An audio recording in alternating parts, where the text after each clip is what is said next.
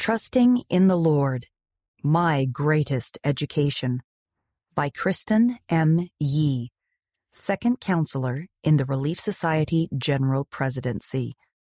From a devotional address given for a Brigham Young University Pathway broadcast on October 18th, 2022. The Lord makes a way when we follow his promptings and commandments. The experiences we have in our lives are meant to deepen our trust in God and our relationship with Him, and school is no exception to that.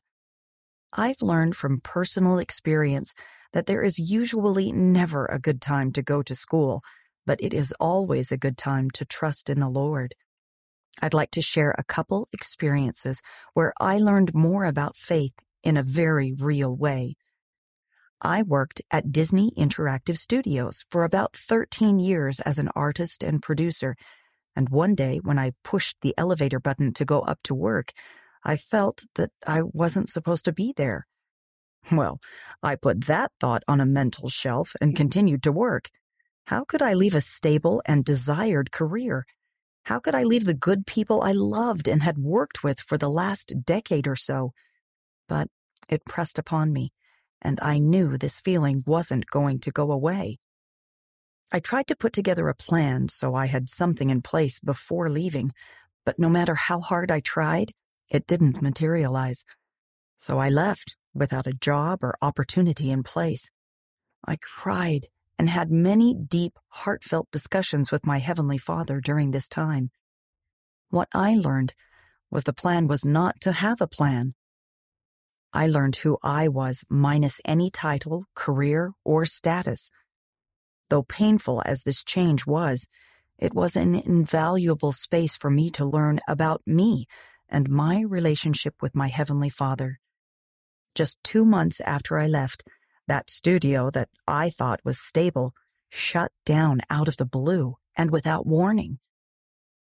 Throughout my experience in leaving Disney, I pondered and searched this quote from President Spencer W. Kimball. Security is not born of inexhaustible wealth, but of inquenchable faith. Our true security and peace is born of faith in Jesus Christ. That faith in Christ is a choice we can make.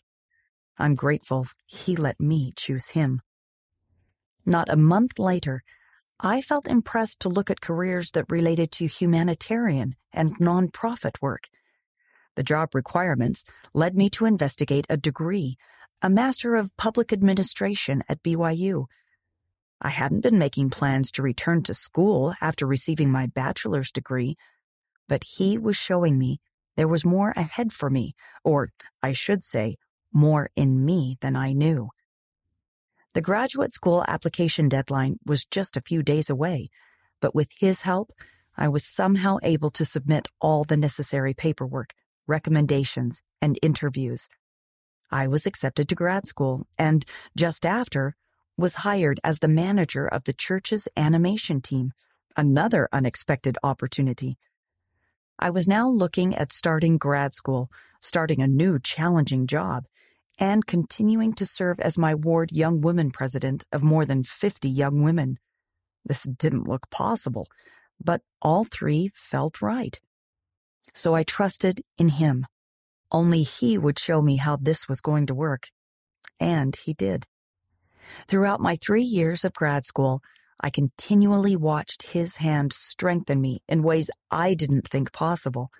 He'd part the red seas of my life See Exodus chapter 14.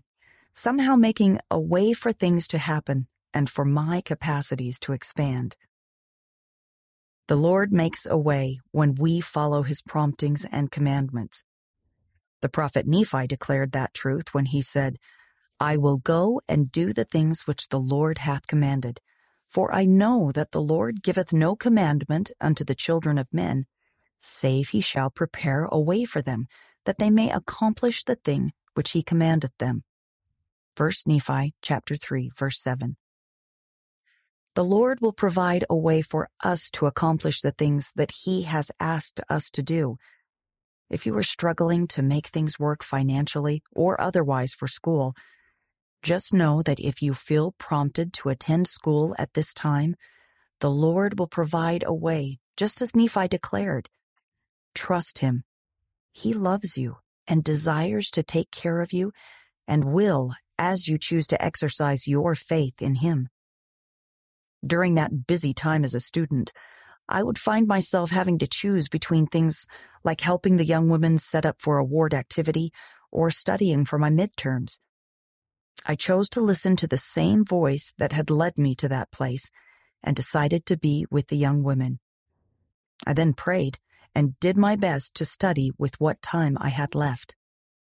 Time and again, I would take a test and somehow do well, always better than expected. The Lord is so merciful and kind. That is an important lesson I took away from my education the character of God and His love for me as His daughter.